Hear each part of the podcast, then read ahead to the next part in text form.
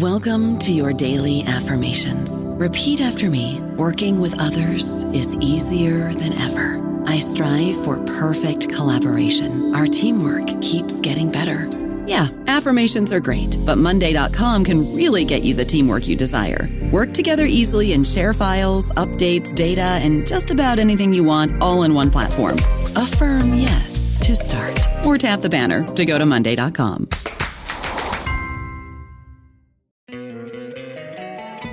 you love an extra $100 in your pocket? Have a TurboTax expert file your taxes for you by March 31st to get $100 back instantly.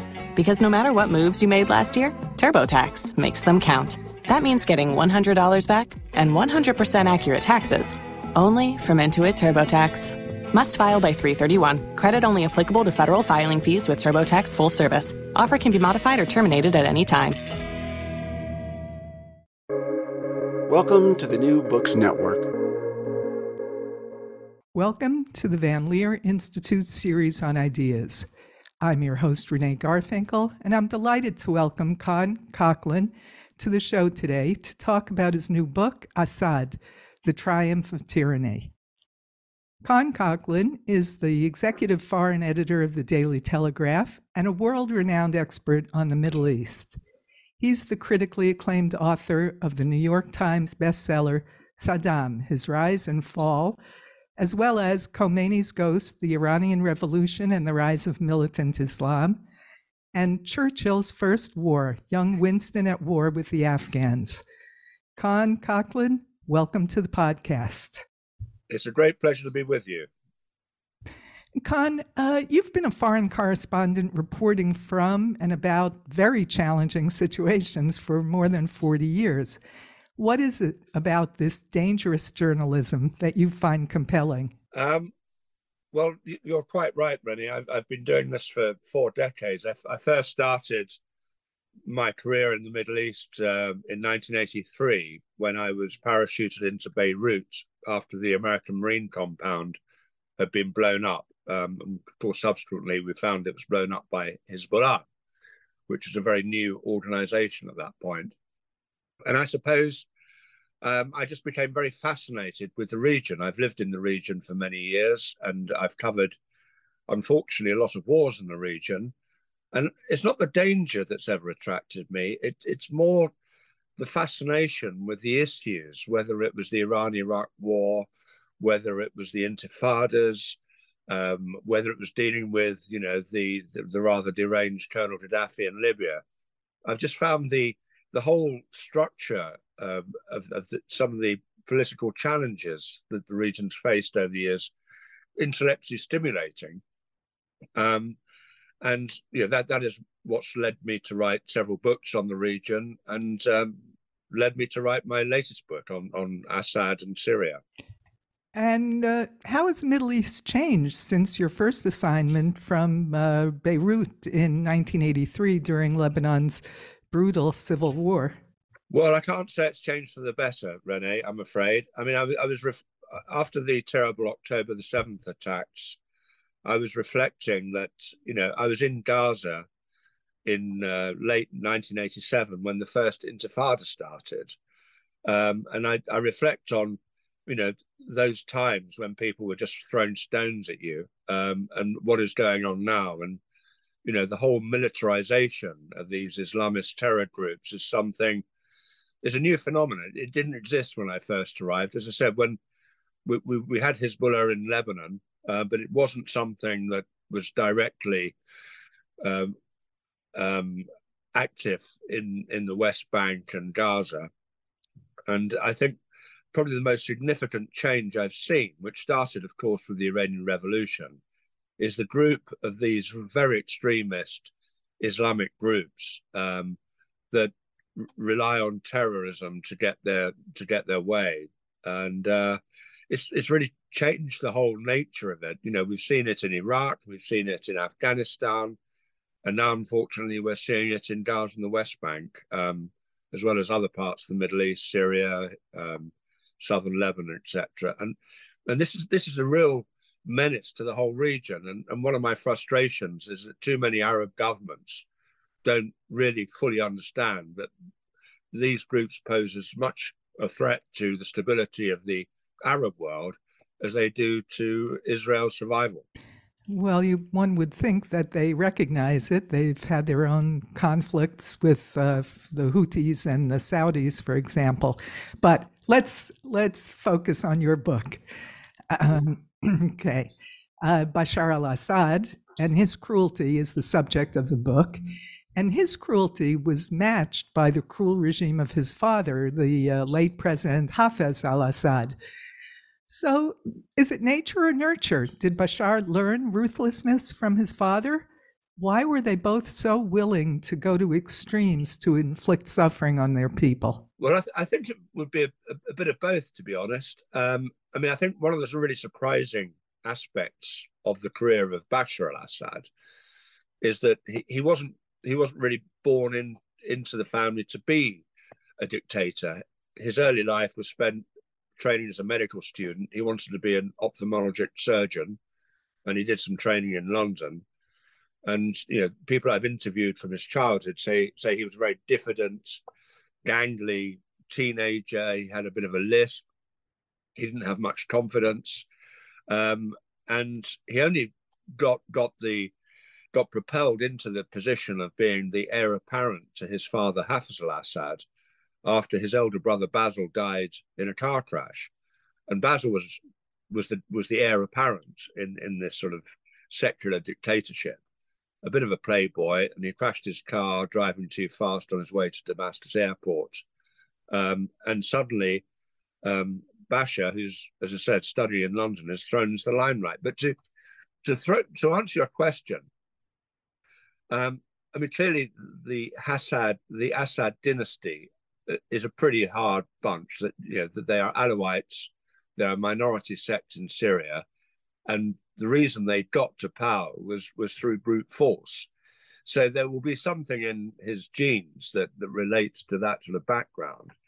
But what was interesting researching this book was was talking to people who were appointed by Hafez al-Assad to train his son to be a dictator. Um, and it's it's rather fascinating. You can train people to be a dictator. So, and this is where the nurture comes in because a lot of very serious people in the Arab world were deputed to to instruct Bashar al-Assad in in you know, how, how global diplomacy worked, how the Ba'athist structure worked in Syria, etc. So that so much so that when his father died in 2000, Bashar, who everybody thought was, as I said, this rather diffident, shy person, suddenly emerges as a new strong man in his own right. And within a year, you know, people who thought that there'd be a reform program in Syria under Bashar al-Assad find themselves in prison and subjected to the same brutal repression that uh, the country had endured under the the, um, the rule of Hafez al-Assad. What exactly did Bashar al Assad do to the Syrians? Well, uh, ultimately, he brutalized them. I mean, I think the, the story of the, the Syrian civil war is one where a regime under the presidency of Bashar Assad declares war on its own people. And not only does it declare war on its own people, it brutalizes um, the Syrian people. And I think one of the strengths of the book um, is the detail I provide on how Bashar Assad, from a very early stage in the Syrian uprising in 2011, took personal charge of the methods of brutality and repression that were implemented against the anti government protesters. I mean, everybody will recall the schoolboys who started the anti-government protest in Daraa, in Syria's uh, southern border. They were brutalized, which which led to a wider protest over their brutalization, and those protesting against the treatment of the children were themselves tortured and killed. And but by by the you know within within a couple of years, Bashar al-Assad is personally presiding over an industrial scale killing machine that is torturing and murdering um, opponents of the Assad regime, the Ba'athist regime, at will. And in quite significant numbers. Yes, before it was over, uh, the reported public numbers are that 500,000 Syrians were killed, millions displaced. Uh, and uh, even 12 years after the conflict, the UN said that more than 15 million Syrians need humanitarian assistance. That's that's massive, and of course, we don't see global protests about that, uh, but that's a, a different subject. Um, you've used the expression pathological ruthlessness. Uh, explain what you mean by that. Well, um, I think I think coming back to your question, really about nature and nurture, um, I think there's something deeply wrong psychologically with Bashar al-Assad because anybody who can preside over the systematic brutalization of ordinary civilians, that which is what happened um, during the Civil War, must have something wrong with them. And and you know one of the, one of the things I, I find very fascinating studying somebody like Bashar al-Assad is that, and I saw this when I was work, researching Saddam Hussein um, a couple of decades ago. I mean, to be a dictator, you, you have to live in a parallel universe, one where you believe that you're the victim, one where you've never done anything wrong, where the, you believe wholeheartedly that the world is against you, and that and this and this helps them to justify this almost pathological desire to destroy their enemies. I mean, the the level of ruthlessness required to stay in power as as as a dictator, whether you're Assad or Saddam Hussein, is is is quite exceptional. And and when you when you have people like this, I do not think it's an, an exaggeration to say that they have a, a pathological desire to eliminate and brutalize their their, their opponents.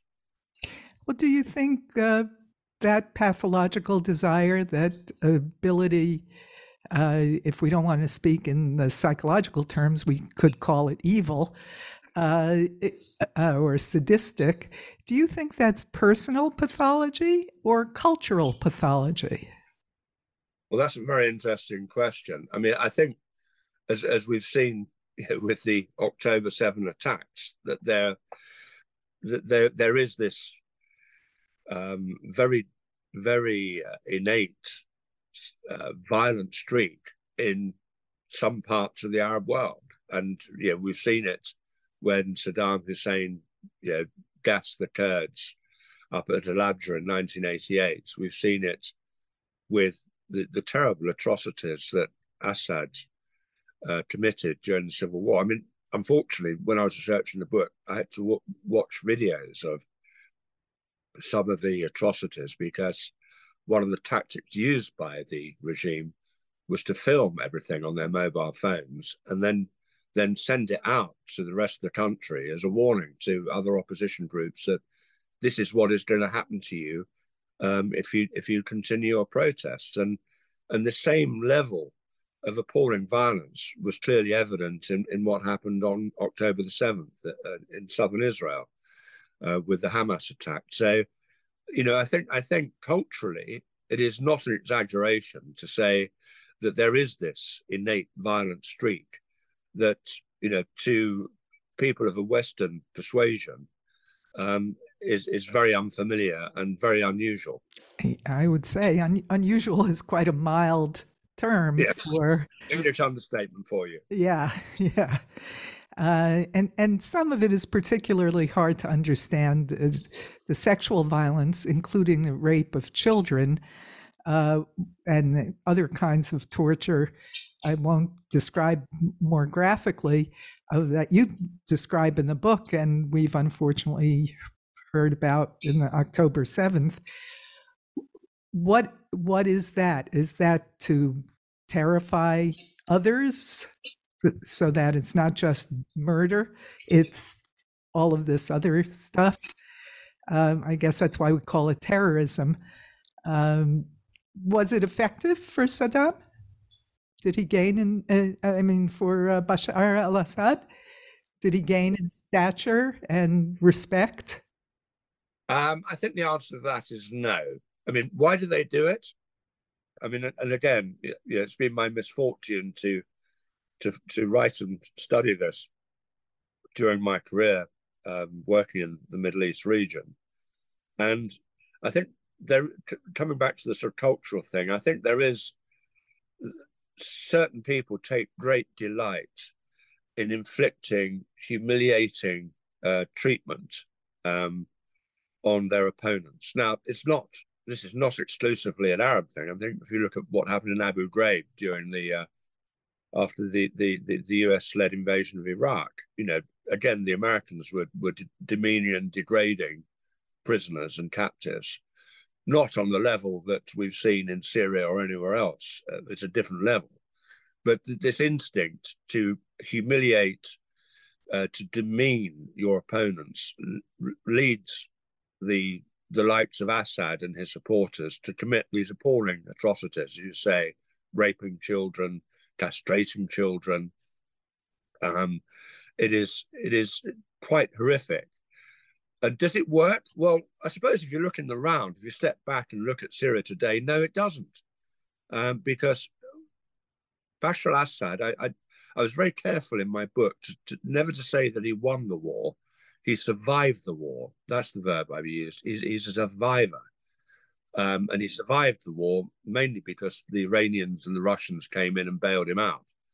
Um, but because of the appalling tactics um, he he used against his own people, he alienated most of the population, as you said in your introduction. Um, you know, half the Syrian population has fled from their homes. Um, yeah, there are about three or four million still living outside the country. There's another 10 million or so displaced people within Syria itself.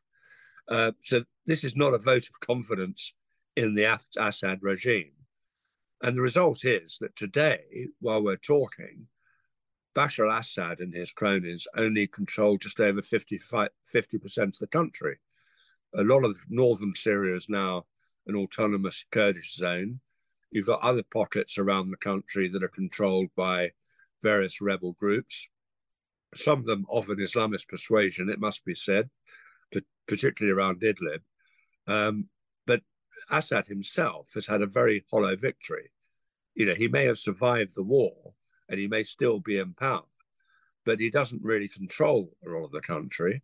Moreover, the country is economically a basket case and relies on sort of a new drugs trade that the Assad regime has established in the Middle East to keep it in power.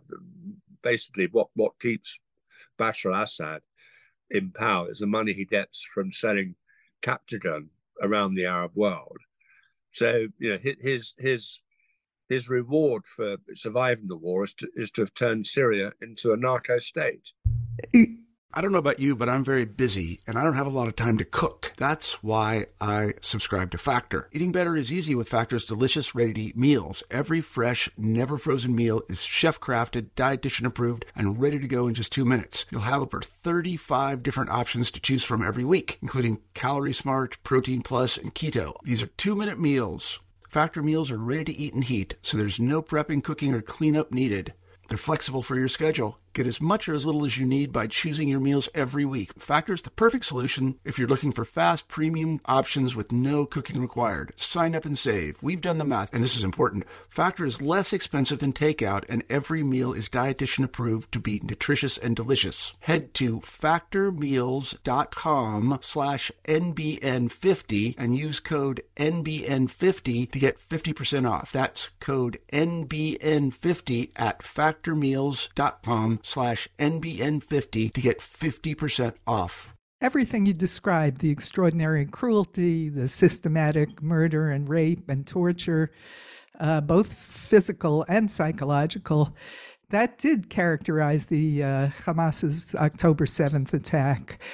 Um, but even before that savage event, uh, unlike um, Assad, who was on his way to becoming an ophthalmologist.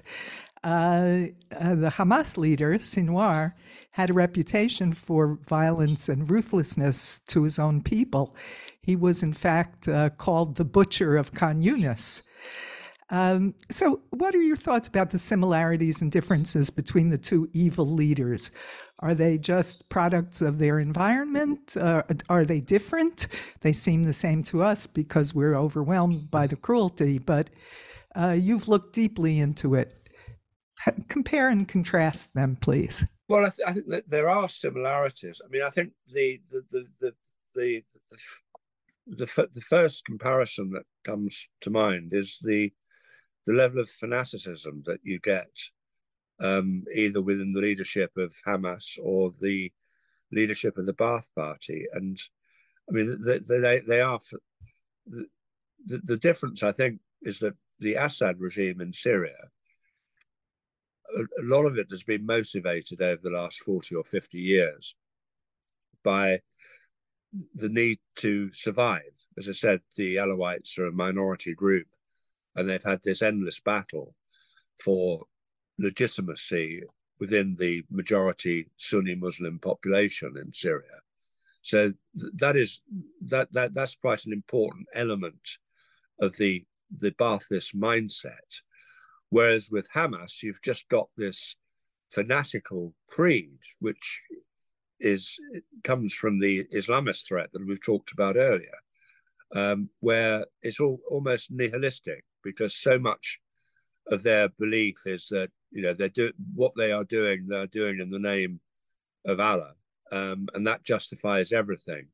And that so the big difference between what hamas is doing and what the assad regime is doing the assad regime of course is secularist um, in its outlook uh, and has fought many wars against islamic islamist extremists which is why eventually they expelled Ham, the Hamas leadership from Damascus. If you recall, Renee, for, for many years the Hamas leadership was based in Damascus.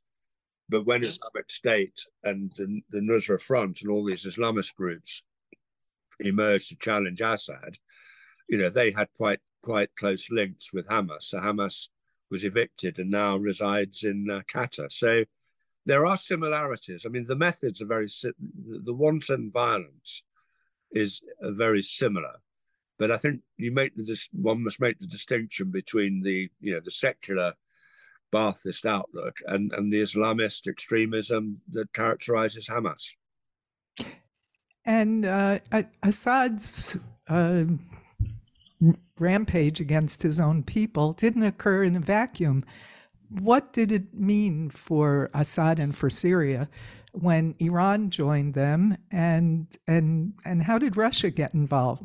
Well, this this is these are the turning points uh, in the conflict. I mean, first of all, as as most Israelis will know, um, the Assad regime for many years has been a very close strategic partner of Tehran, even though, as I said, it's a a secular uh, regime primarily of Sunni Muslims and etc the um, the Iranians have had this strategic partnership with Damascus going back to the 1980s when they first established uh, Hezbollah in southern Lebanon. And I remember I remember very clearly um, being in Beirut in the early 80s and having to leave Beirut because of the threat to Hezbollah when they started kidnapping Westerners in Beirut. So this has been, and, and Syria the Syrian intelligence, the Mukhabarat, worked very closely with Iran to facilitate the establishment of Hezbollah in Lebanon. So these are very deep seated ties. And when during the civil war in Syria, it looked as though the Assad regime, through its own incompetence, it, despite the brutality of its methods, it alienated a lot of people and, and half the military just disappeared. So the regime was in terrible trouble. And it was that point, first of all, under Qasem Soleimani, the, the Iranians decided they can't let the Assad regime collapse because that would be a, a strategic defeat for Tehran. So Iran, Iran's Revolutionary Guard were deployed to Syria. They worked uh, with Hezbollah to to support the Assad regime. And when those efforts were in trouble, when Islamic State appeared on the scene in early 2015, Um, even the Iranians realized that it was going to be a battle to keep them in power.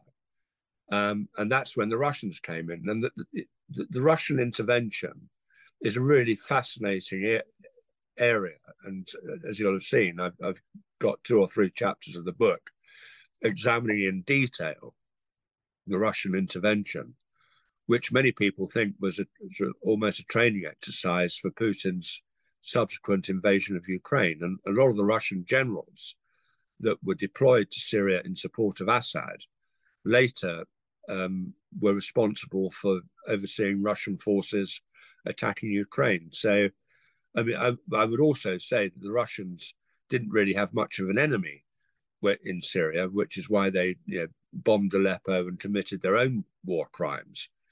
Um, but the Russian intervention, which came following a personal intervention by Qasem Soleimani, who went to uh, Moscow and saw Putin and said, you know, you've got two bases, you, the Russians, have two bases in the Eastern Mediterranean. If you don't act now, you'll lose them. So the Russians came in and they turned the tide of the war in favor of the Assad regime, um, defeated Islamic State or helped de- defeat Islamic State, reclaimed lots of the main cities with the help of um, Iranian forces on the ground. And that's why Assad is still in power today. And despite all that he did, butchering his people, destroying his country, Assad has been invited to rejoin the Arab League. What does that tell us about the values and politics of the 22 nations that belong to the Arab League? Well, I can't think of a more morally bankrupt gesture um, than inviting the Assad clan um, back into the Arab fold. And I would I'd further say that when the United Arab Emirates recently hosted the climate change talks in Dubai, um, they also invited Assad uh, to attend. So Assad, Assad is not just being rehabilitated by the Arab world. The fact that he was he was allowed to attend the the uh, or participate in the climate change talks, which is a, a global body, shows that the world is moving to, to rehabilitate the Assad regime, which I find appalling. I mean, we've managed, the world has managed to bring war crimes charges against Vladimir Putin for his behavior in Ukraine. And yet nothing or hardly anything is being done to bring the Assad uh, crowd to justice. I think the French have now finally taken measures to charge Bashar al Assad with war crimes, but they are a lone voice. And the international community at the moment I fear, has feels they've got far far more important priorities to address, particularly after the October the seventh attacks and the whole issue of whether you know, the conflict in Gaza will escalate into a wider regional war. I think that is the focus of the international community at the moment. And for that reason, Bashar al-Assad is still is continuing to escape justice. Well, he escaped it long before October 7th. There are many, many years that the international community could have acted and uh, chose not to. Uh, yeah, yeah. Uh, but you bring me to the final question, Con. It's a, it is a volatile world and very dangerous, and forecasting is a tricky business. But uh, you've been a long time observer of the Middle East, so take a chance. Tell us where you think the region is headed. Well, I think, first of all, despite all the international um, criticism, I think the Netanyahu government will be steadfast um, in its quest to destroy Hamas as a military force in Gaza. I don't think I have no no, and people who've read my columns in the Telegraph will see I've been very staunch in my support for Israel and its right to defend itself after the appalling events of October the 7th. And I think the IDF is is proceeding in a in a very professional manner to root out the whole Hamas terrorist infrastructure. So and I think I think Israel will continue with this, barring some terrible uh, mishap, um, which is always possible in warfare. But barring that, I think the the Israeli government is united in its determination to eradicate um, the evil, as you describe it, of Hamas. And that will continue f- for many weeks to come until the job is done. What happens to Gaza after that? I mean, back in 2005, I was in Gaza when the Israeli, the IDF, withdrew from Gaza and handed over to the Palestinians. And there were, you know, there were high hopes then that the Palestinians might be able to get some kind of self-governing structure in place that that would improve the lives of ordinary Palestinians. That never happened because Hamas seized power and killed a lot of its um, Palestinian opponents and it's established its own dictatorship in Hamas. So in Gaza. So what happens after the IDF has completed its um, operations is a big question. And as for the rest of the region, again, I think the the the, the uncompromising nature of the Israeli response to October the seventh, certainly the political, uh, the military response, is called the bluff of Iran and its proxies. I mean, we've had a lot of um, declarations from Tehran, from Hezbollah, from others about you know, the, the, the dire consequences that would follow if Israel invaded um, Gaza. And we had the same sort of warnings from Putin when when the West came to Ukraine's defense. But we've called their bluff. The Iranians do not want a direct confrontation with Israel and the West, nor does Hezbollah. And you've seen that they're playing at the edges, they're, they're trying to be provocative, they're trying to reassure their supporters that they are committed to fighting Israel. But this is uh, uh, they're, they're, they're not they're not doing anything really troubling at the moment. You know, the Houthi the Houthi rebels disrupting traffic in the Red Sea. I expect a very well armed naval presence to be established, led by the US, the UK, and others, to, to limit the damage the Houthis can do. Iran itself does not want a direct confrontation. It's, it's encouraging its proxies to, to destabilize the region but I think everybody's aware of the limitations of Iran and its proxies, and this can all be contained if Israel and its allies show the resolve to keep keep these these uh, groups from overstepping the mark. Well, I certainly hope you're right in your forecast. At the moment, as we speak, uh, Hezbollah is has made the northern part of Israel unlivable. Uh, but I trust uh, that will be resolved before too long. The book, is, the book is Assad, The Triumph of Tyranny. Thanks so much for taking the time to talk with me today, Con. My pleasure, Renee. Thanks for having me. And thanks to our researcher, Bela Pasikoff.